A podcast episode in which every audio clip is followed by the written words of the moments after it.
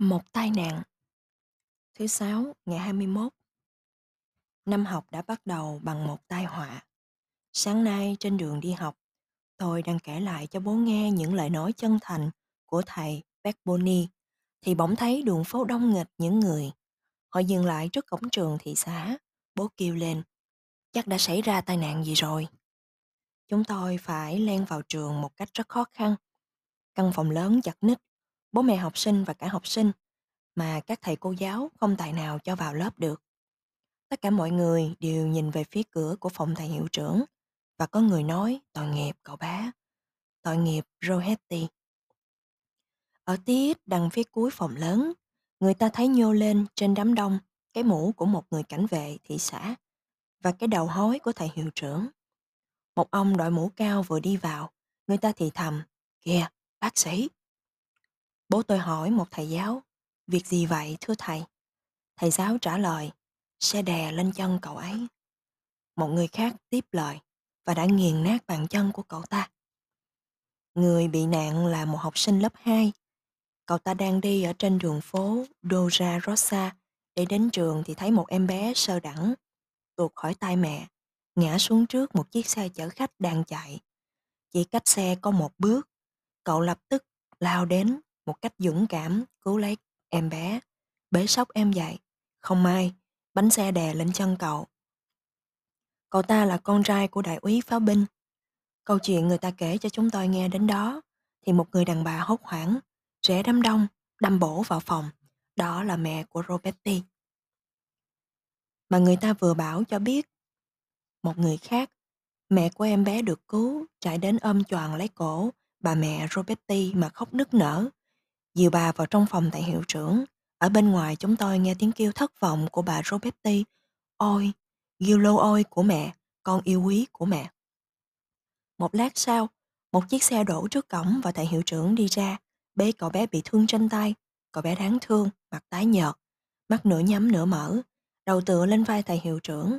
Thấy cậu, mọi người đều im lặng. Người ta chỉ còn nghe tiếng nấc cố nghẹn của bà Roberti. Thầy hiệu trưởng dừng lại một chốc lát trong phòng.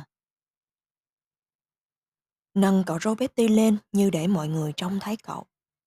Tức thì thầy giáo, cô giáo, bố mẹ học sinh và học sinh tất cả đều nói to Roberti dũng cảm, cậu bé dũng cảm và đáng thương. Người ta gửi đến cậu những cái hôn. Các cô giáo, các học sinh đứng gần thì hôn hai bàn tay của cậu bé nhỏ, bất động. Cậu mở mắt ra và thì thầm hỏi cặp sách của cháu đâu rồi. Bà mẹ của em bé được cứu sống vừa khóc vừa đi đến đưa cặp sách và nói đây, chính bác giữ đây, cháu yêu dấu của bác ạ. À. Nghe con đã nói được và Roberti mỉm cười.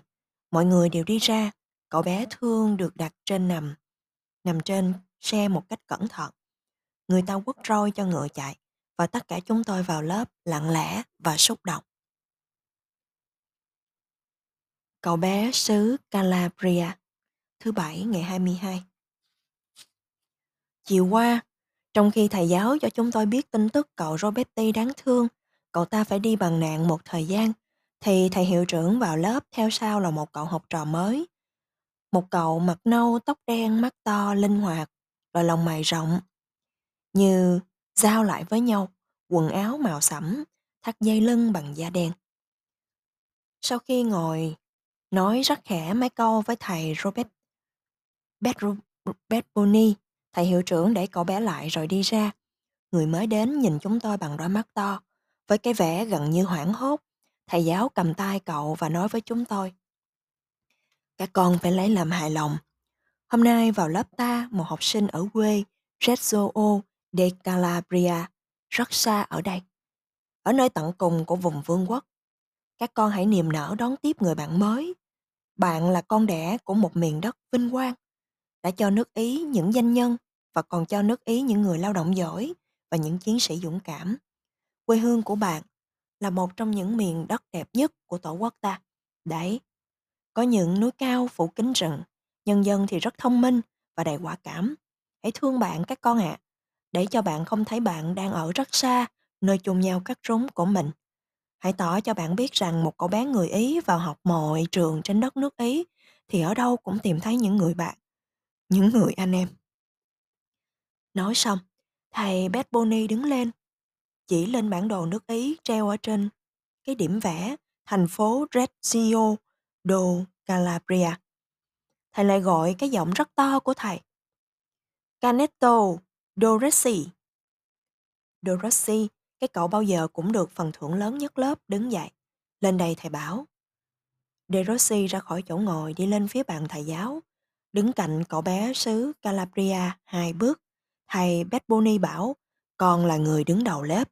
Ở cương vị ấy, con hãy thay mặt tất cả những bạn trong lớp ôm hôn bạn mới đến. Cái hôn của những người xứ Piemonte gửi đến con xứ Calabria. De Rossi đến gần cậu bé Calabria và nói với cậu, giọng thanh và trong, xin vui mừng đón bạn. Rồi ôm hôn cậu nồng nàn trên hai má, tất cả chúng tôi đều vỗ tay. Im, trong lớp không được vỗ tay. Thầy giáo nói to, thầy giáo cấm, chúng tôi vẫn thấy rõ là thầy rất hài lòng vì nỗi bồng bột của chúng tôi. Cậu bé xứ Calabria cũng vậy, cậu cũng rất vui lòng.